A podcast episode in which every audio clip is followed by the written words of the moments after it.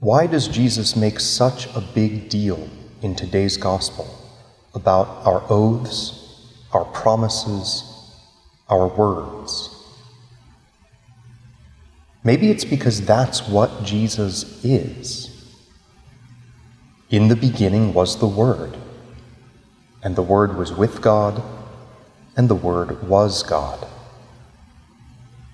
Jesus Christ is the Father's Word of creation, through whom all things were made. And so he cares how we use our words.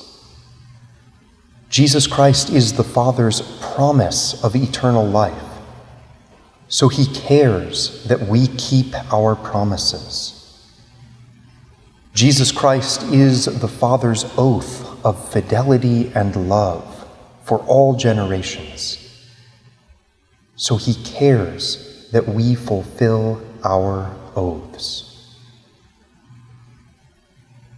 As Christians, we are called to be a people of the Word.